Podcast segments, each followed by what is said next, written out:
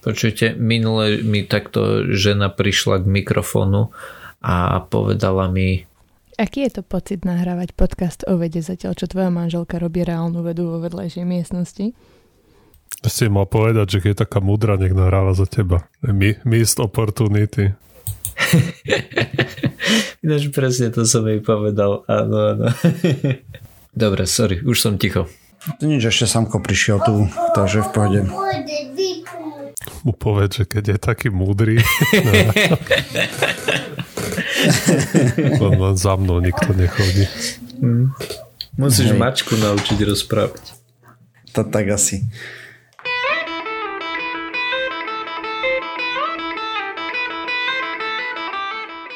Dobrý deň, vítam vás pri počúvaní pseudokastu číslo 632 pre 29. oktober 2023. Vo virtuálnom štúdiu tam Miroslava Gabika alebo Osirisa. Čau. Jakuba Rafajdusa alebo Kupka. Ahojte. A ja som Radoslav Vasatý alebo Martin. Čaute, sme podcast do vedia a skepticizme, vede sa nevenujeme profesionálne, takže ak nájdete nejaké nepresnosti, nezrnalosti, píšte na kontakt za náš pseudokaz.sk a my sa to budeme opravíme v jednej z častí. OK. Čaute, jak, sa, jak sa máte? Aký ste mali týždeň a tak? Akurát nedávno mi žena hovorila, že keď počúva naše podcasty, že či máme to intro nahráte, alebo ho vždy rozprávaš od znova, lebo že strašne holtáš slova, keď tam rozprávaš ten úvod. Hej. OK, asi by som to mal menej holtať. A dneska že... som to ešte prehnal. Áno, no, preto schvál. som si na to spomenul, ako mi to hovorila. Uh, hej, Môžeme no. povedať, že to je kvôli tomu, že sa nahrávaš cez internet a tam to vždycky sekne. Je to zrychlený košický internet, mm. východňarský. východňarský internet, no, no ja.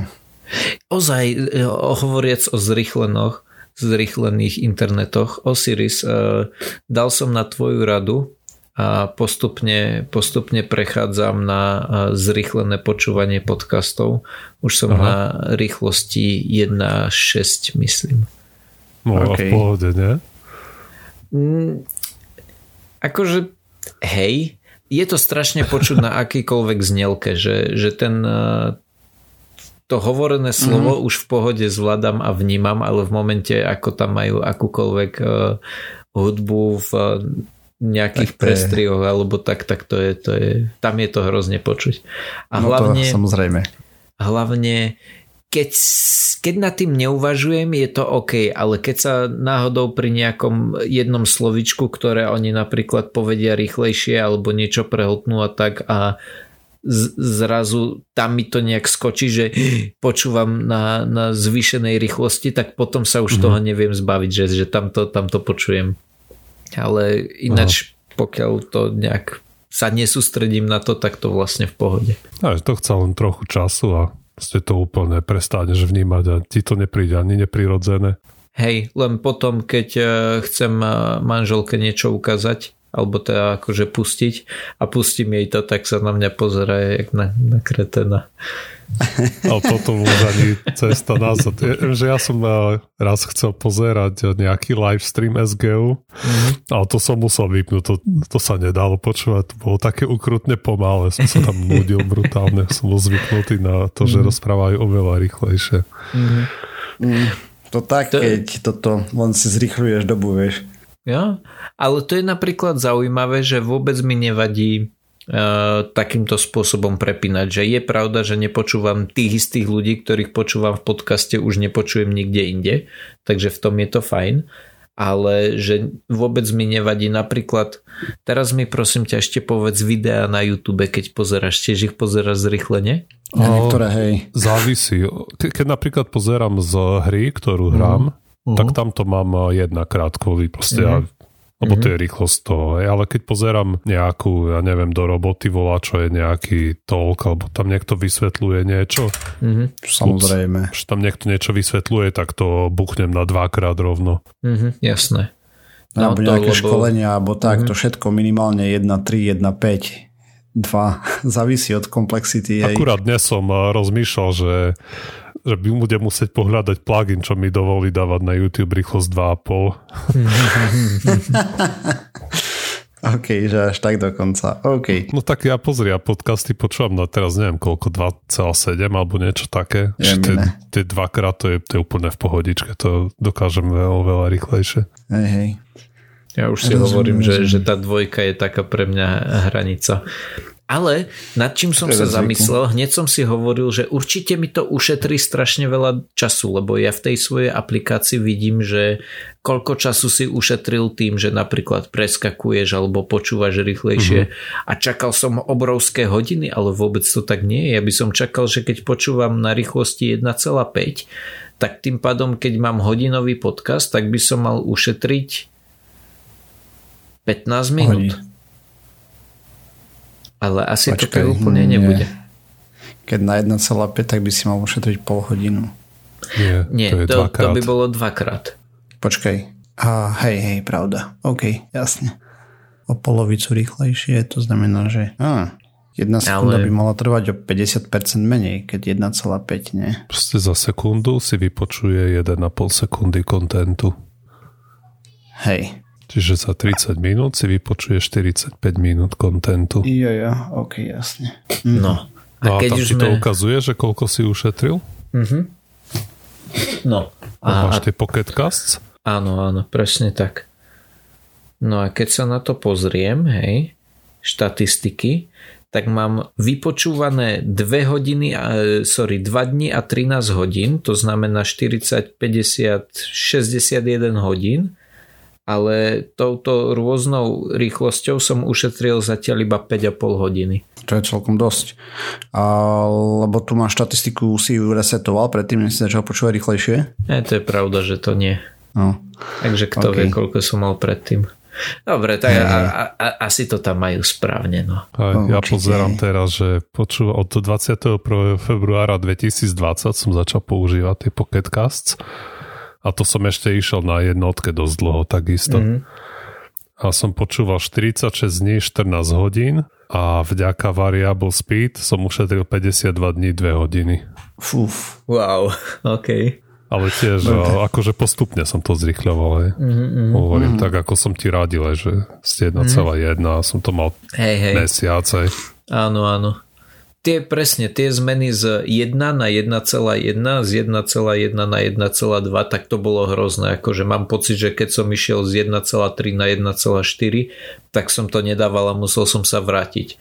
Ale teraz naposledy Aj. som išiel z 1,4 na 1,5 alebo z 1,5 na 1,6 a ani som to tam nejak až tak extra nepočul. Alebo v percentách je to stále menej a menej. Mhm. Áno. Lebo najprv je to plus 10%, potom mám plus 9, hej, takže... Mhm. Ja. Ale tiež eh, sa mi to stávalo, že som sa musel na chvíľu vrátiť. Hej. Mhm. Ale tak eh, si hovorím, že nie je sa kde ponáhľať. Ja, presne tak. Hej. Nie je sa kde ponáhľať. Podcasty počúvam na rýchlosti 7. No dobre, ale ako nepotrebujem zrýchľovaním. dnes to dokázať hej, na tých 7. Hej. Hej, však jasne. Si srandu robím. Dobre, Martyr, povedz nám niečo o gravitácii. Hej, skúsime to takto, že budem rozprávať o jednej štúdíky, ktorá vyšla v Nature a o čo tam išlo, bolo, že merali, aké má gravitačné zrýchlenie antihmota. Takže doteraz sme mohli merať gravitáciu iba hmota voči hmote, teda konkrétne hm, Zem versus čokoľvek, čo je na nej hej a tak, alebo potom ešte niektoré planéty sme mohli pozorovať alebo tak. A antihmotu nevieme spraviť voči antihmote gravitačné zrýchlenie merať, lebo proste nemáme toľko antihmoty, aby z toho spravilo akúkoľvek gravitačnú silu reálnu. Ale čo by sa hypoteticky malo dať, je ako pôsobí gravitácia hmoty na antihmotu, konkrétne gravitačné pole Zeme versus nejaká antihmota. Takže existuje experiment, ktorý sa volá Alpha, to beží v CERNE samozrejme. V 2010 spravili prvý antivodík, zachytili a tam už vtedy chceli plus minus merať a gravitáciu, ale zistili, že hm, nie je to také jednoduché, budeme na to potrebovať špeciálny aparatus a špeciálne zariadenie a spravili niečo, čo sa volá alfa pomočka G. Takže je to špeciálny experiment navrhnutý na meranie efektu gravitácie medzi hmotou a antihmotou, konkrétne gravitácie Zeme a antihmotou. Gravitácia je veľmi slabá sila a treba izolovať elektrické prúdy a tak ďalej, ktoré v princípe úplne negujú gravitáciu, hej. A ešte kopec ďalších vecí je tam, čo neguje gravitáciu. Napríklad rozpínanie plynov, a nejaká teplotná energia, hej, proste termálna energia plynu a takéto veci. Proste je to masaker. No, takže v princípe meranie gravitácie na nabité častice je aspoň s aktuálnou vedou nemožné. Takže čo spravili vedci? Skombinovali antiproton s pozitrónmi, čo sú antielektrony a vytvorili antivodík. Ten je elektricky neutrálny. Avšak, moment, deťatko Elektricky neutrálny znamená čo? že uh, nepriťahuje ani neodpudzuje elektróny, alebo ako mám rozumieť tomuto? Samostatne, není to ion. Samostatné okay. jadro a, a atómy sú zvyčajne elektricky neutrálne, hej. Mm. To znamená, že máš vyvážený počet, koľko máš protonov, toľko elektrónov, mm. hej, a proste mm. je tam nejaký pomer, to je vyvážené a no, normálne rozumiem. proste nemajú elektrický náboj. No, avšak vodík aj antivodík majú magnetický moment a je to jedna polovica. Existuje v dvoch stavoch naraz, samozrejme v superpozícii a jeden je paralelný a druhý antiparalelný voči magnetickým poliam. A keď sa spraví meranie, skončí v jednom z nich, mm, proste kvantová divočina a jeden z tých stavov získa energiu, ak je okolo magnetické pole, zatiaľ čo druhý stratí ak je okolo magnetické pole. A tým pádom, keď vložíme atóm takto do magnetického poľa, tak jeden ten stav klesne na minimum. Takže čo spravili? V experimente spravili magnetické pole, a kde to spravili tak, že najvyššia absolútna hodnota pola bola vonku z kontajnera alebo z magnetickej pasce a nižšia hodnota, priam najnižšia hodnota bola niekde v strede a tým pádom, ak atóm bude mať nízku energiu, spadne do stredu nádoby a tam bude uväznený, hej, preto je to pasca. Oni to volajú, že uh, magnetic trap. No, takže elektrický neutrálny vodík takto uväznia v ich pasci. Pasca je cylindrická a vertikálna, to znamená, že je to myslím, že 3 metre malo to celé čudo. Vrch a spodok pasce sú ďaleko od seba a dá sa len to im vlastne lepšie umožní rozoznať rozdiel, hej, že skadiaľ vylietajú častice. Takže potom oni vytvoria tie antiprotóny, tam ich chytia do tej pasce a potom otvoria spodok a vrch magnetickej pasce pomalým znižovaním intenzity magnetického poľa. Ak sú obe polia rovnako silné a rovnako ich znižujeme, simulácie ukazujú, že ak gravitácia funguje na antihmotu ako na normálnu hmotu, 80% z atomov vypadne zo spodu pasce a asi 20% z vrchu.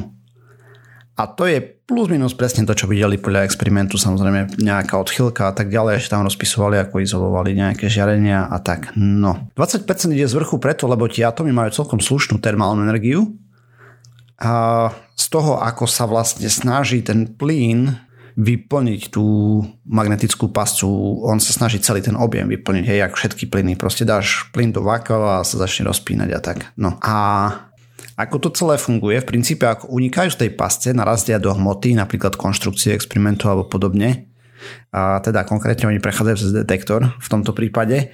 A tam vidia viac anihilácií dole ako hore, tak zistili pomer. V princípe, keď anihiluje antiproton z atomu vodíka, mm, oni sa snažia, teda detekujú hlavne ten, nestarajú sa o anihiláciu pozitronov, lebo to sa ťažko detekuje, ale anihilácia antiprotónu z toho atomu uh, vytvorí pár ďalších častíc, ktoré sa nazývajú piony.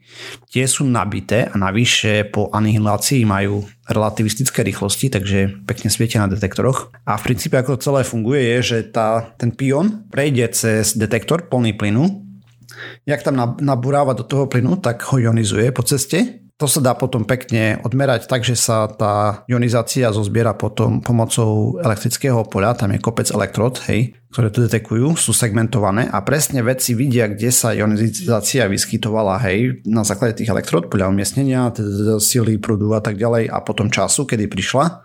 Takže majú trojrozmerný v model vlastne v priestore, ako tie piony tam mať prelietávali, hej, že odkiaľ. Tým vedia presne spraviť tú štatistiku, Presné čísla som si zabudol poznačiť, ale tam to bolo plus minus takmer podľa modelu s nejakými odchylkami a tak, hej, chyba merania a tak. No a je to potvrdenie toho, čo vedci čakali, lebo nikto nečakal, že antihmota bude letieť hore z neznámych prístupov. Ale aj tak je to minimálne dôležité vedieť, že antigravitácia cez antihmotu najskôr nebude možná. Tu treba ešte podotknúť, že z toho, čo som si o tom čítal a tak ďalej, tak v protone je hlavná časť hmotnosti prichádza z energie put medzi kvarkami z gluónov.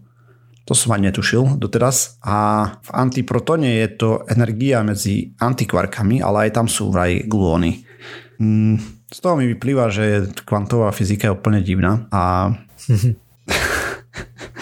proste tá gravitačná sila častíc je robená nejakými energiami hlavne. Ale v princípe záver je jasný, antihmota pada dole ako normálna hmota v gravitačnom poli. Takže toľko asi z toho. Nič prevratné, je to len potvrdenie hypotéz, ktoré boli predtým a teórií a tak ďalej. Hej, vlastne Einstein mal znova pravdu a tak a nebude to tak, že postavíme si antiplošinu a na nej budeme vedieť lietať nekonečne, lebo nás bude odpudzovať od gravitačných polí. Takže tak, celkom to zmakli, musím povedať. Ja som eh, si pri hľadaní témy zaujal nejaký článok, ktorý máš tak samo sebe. Ne, je to celkom zaujímavé, ale dozvedel som sa tam o niečom, o čom som nevedel, že existuje. Takže bude hlavný dôvod, prečo som o tom chcel hovoriť. Že článok má nadpis taký, že zatiaľ bolo objavené iba 1% všetkých možných chemikálií a ako vlastne môžeme odhaliť tých zvyšných 99%, ktoré nepoznáme.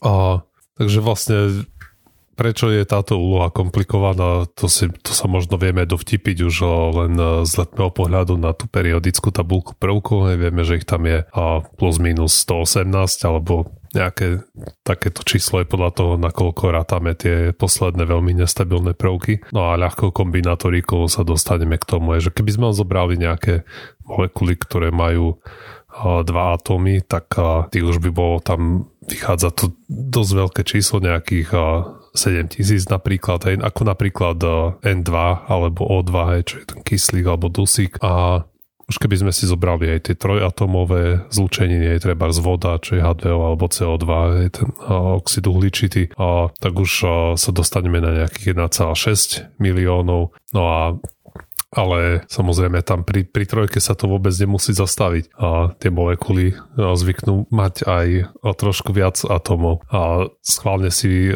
typnite koľko atomov mala alebo zlučenina, ktorá mala najviac atomov, ktorú sa podaril niekedy vedcom vyrobiť. 9. Ale no, atomov, koľko mala zlučenina? Uf, ty vole, to akože bude brutálne jedna veľa. molekula tej zlučeniny, hej? No tak si vezmi nejakú organickú molekulu, hej, však to sú proste, No. ja neviem, 67. A nejaké, nejaké tie polymery sa tam rátajú, že, že vlastne keď si vezme, že, že je jedna molekula, alebo to musí byť len tá, tá špecifická jedna časť. A myslím, že no čo ja viem, a je to, v angličtine je to chemical compound. Uh-huh. Zodpoveda OK. to tvoju otázku. Samozrejme. Tak tým pádom ja, ja tvrdím, že, že to budú uh, stovky. Dobre, tak a ten, a, tá štúdia hovorí o troch miliónoch atómov Okay. a, a toto práve, a tu sa práve dostávame k tomu, čo ma na tom zaujalo, čo je to nové. A, takže tá molekula, alebo tá, tá zlučenina, to je niečo, čo volajú a, den, a, den, dendriméry a to je práve to, čo som nikdy nepoznal, že existuje. A, je to taká zaujímavá vecička, tam sa to trošku to konceptuálne pripomína uh, fraktály, v tom zmysle, že tí, za, že tí dendrimery začínajú, no dúfam, že teraz žiaden chemik nešoferuje, aby to od zlosti nezobral do priekopy pri tomto pokuse, ale v podstate ide o to, že niekde v strede máš, si predstavme jednu guličku, z tej guličky ide niekoľko akože lúčov, hej, tam sa potom zase na konci sú nejaké guličky a zase sa to, každá sa rozdelí na niekoľko lúčov, no a proste tak ako tá molekula alebo tá zlučenie tak nejak vyzerá, že sa to takto cyklicky alebo opakuje alebo rozvetuje až po nejakú, nejakú najvrchnejšiu vrstvu. A tej môžu dať eh, a tej môžu dať veci nejaké a proste vlastnosti, ktoré potom by mohli plniť nejakú funkciu. Aj táto konkrétne, táto molekula, ktorá prelomila ten rekord, alebo tá teda zlučenina, ktorá prelomila ten rekord, tak o tej nie je úplne známe, na čo slúži, možno, že na nič, ale veľmi podobne tieto dendrimery sa typicky používajú napríklad na ochranu liekov proti rakovine, aby sa dostali v tele tam, kde majú byť alebo na nejaký monitoring toho, že kde, ktorá látka končí. Chceš na takéto sledovanie alebo na taký hmm, jemný tuning toho, jemný tuning toho, čo tie lieky by mali robiť v tom tele a kde. No a potom ešte samozrejme ten článok potom ďalej pokračuje, že prečo je to ťažké a nájsť tieto nejaké tie nové zlúčeniny, tak samozrejme tie, tá jednoduché kombinátorika to nemôžeme úplne brať, lebo nie všetky tie zlúčeniny sú proste možné. Sú tam nejaké pravidla, ktoré proste chemia zvykne dodržiavať ale tie pravidlá niektoré sú také trochu ohybné, lebo napríklad tu spomínajú argon, ktorý nerád robí nejaké zlúčeniny, ale vo vesmíre sa podarilo objaviť nejaký hydrid argónu, ARH+, ktorý hej, na Zemi sa nevyskytuje bežne. A potom ďalšie pravidlo, ktoré sa podarilo, alebo ktoré vieme, že sa dá ohnúť, je to, že uhlík formuje typicky iba 4 väzby s inými atómmi, ale dá sa, existuje proste nejaký nejaké podmienky, ktorých dokáže urobiť až 5 týchto väzieb. Čiže nemáme CH4, ale CH5 čo sa volá metánium, CH4 je metán a je to vysoko reaktívna látka, nie veľmi stabilná samozrejme, ale proste dá sa to takto vyrobiť. Čiže ani tie pravidlá hej, nemusia byť až také limitujúce, ako by sa dali. A potom ďalšia samozrejme vec je, ktorú treba mm, zvážiť, je, že tie podmienky štartovacie, pri ktorých tie rôzne zlučeniny môžu vznikať, je, typicky je teplota, tlak. No a ako, ako sa na to teraz uh, ide, ako sa vymýšľajú tie nové zlučeniny, tak uh, typicky sa to niekto pozrie na nejakú, ktorá už existuje a potom aj sa tam skúšajú tam niečo meniť, vyhodiť, pridať a tak ďalej. A toto je dosť dôležité a má to veľké praktické dopady, lebo napríklad v napríklad penicilín, aj vieme, že Fleming objavil v roku 1928, teda si všimol, že tam má nejaké ten, tá plesenie, ktorá tam žrala baktérie a potom v, až 39. Howard Florey vyhútal ako ten penicilín pestovať v nejakých použiteľných množstvách, ale ešte to trvalo ďalších 6 rokov do 1945, kým Dorothy Crowfoot Hodgkin zistila, aká je chemická štruktúra toho penicilínu. A, a toto bolo veľmi dôležité aj preto, lebo tá štruktúra penicilínu, už keď si predstavíme keď si spomenieme zo školských lavic, ako tie molekuly vyzerajú, keď eh, sme si ich kreslili na tabule, tá, tá vizualizácia, tak eh, penicilín obsahuje v tej, v tej schéme štvorec, čo vôbec nie je nejaké bežné. A, takže toho času to chemikov veľmi nenapadlo, hej, že tam by mohla byť nejaká taká konštalácia, ktorá nebola známa. No ale vďaka tomu, že tá Hočkinová zistila, ako to vyzerá, tak mohli vymyslieť nejaké deriváty toho penicilínu, že čo pomáha ľuďom samozrejme, ktorí sú alergickí na ten penicilín, že vlastne nie, nie, niečo iné, nejaké iné antibiotikum bolo možné vyrobiť, ktoré sa ponášalo na ten penicilín,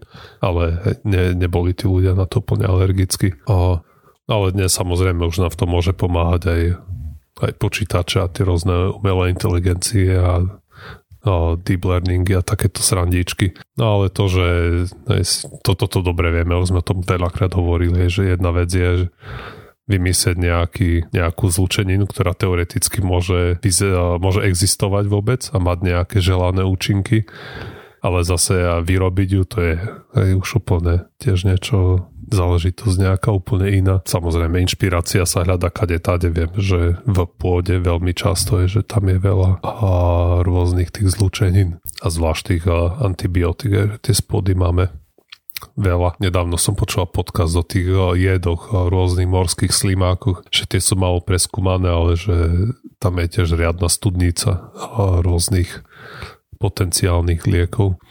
A to je všetko. Zaujímavé. Mňa by zaujímalo tieto potenciálne lieky, že našiel som novú vec, niečo to obsahuje, idem zistiť, čo by to mohlo robiť, alebo že či na základe toho, ako tá molekula vyzerá, si už vieš tak nejak typnúť, že na čo by to mohlo zaberať. No pokiaľ viem, tak je to dosť, no je to depends asi, záleží. Lebo napríklad uh, som, čak, ako to bol ten podcast s tými morskými slímakmi, hej, uh-huh. uh, tak uh, proste tam hovorili o nejakej látke, o nejakom jede, ktorý nejak pôsobil na živočichy, teraz už si nepamätám úplne tie detaily, ale za základe toho usudili, že tak asi tam bude nejaká zložka, ktorá robí XYZ hej, v tele toho, tej obete toho slimáka. Uh-huh. No a potom uh, museli to prehrabať sa celým tým jedom a nejak eh, skúsiť odizolovať tú konkrétnu zlúčeninu, ktorá spôsobovala tú konkrétnu vec a potom sa pracuje ďalej. Potom musia zistiť eh, chemickú štruktúru tej látky, čo tiež nie je úplne triviálna záležitosť, aj keď dnes je to už ďaleko ľahšie ako kedysi. Na to sa používajú nejaké rengény a, a magnetické rezonancie, a, no ale inak a, eh, sú tie databázy rôznych tých a, mm, Čiže by som si typol, že, že vedec tam môže proste nejak zadať to, čo ho zaujíma a možno mu tam nájde, že je to nejaký fuzzy search, že mu nájde podobné veci a mm-hmm. z toho sa možno dá odpichnúť nejak. Mm-hmm. Ale samozrejme, ja neviem, ako to funguje, to on špekulujem na hlas. Mm-hmm, jasné. No, cool. Dobre.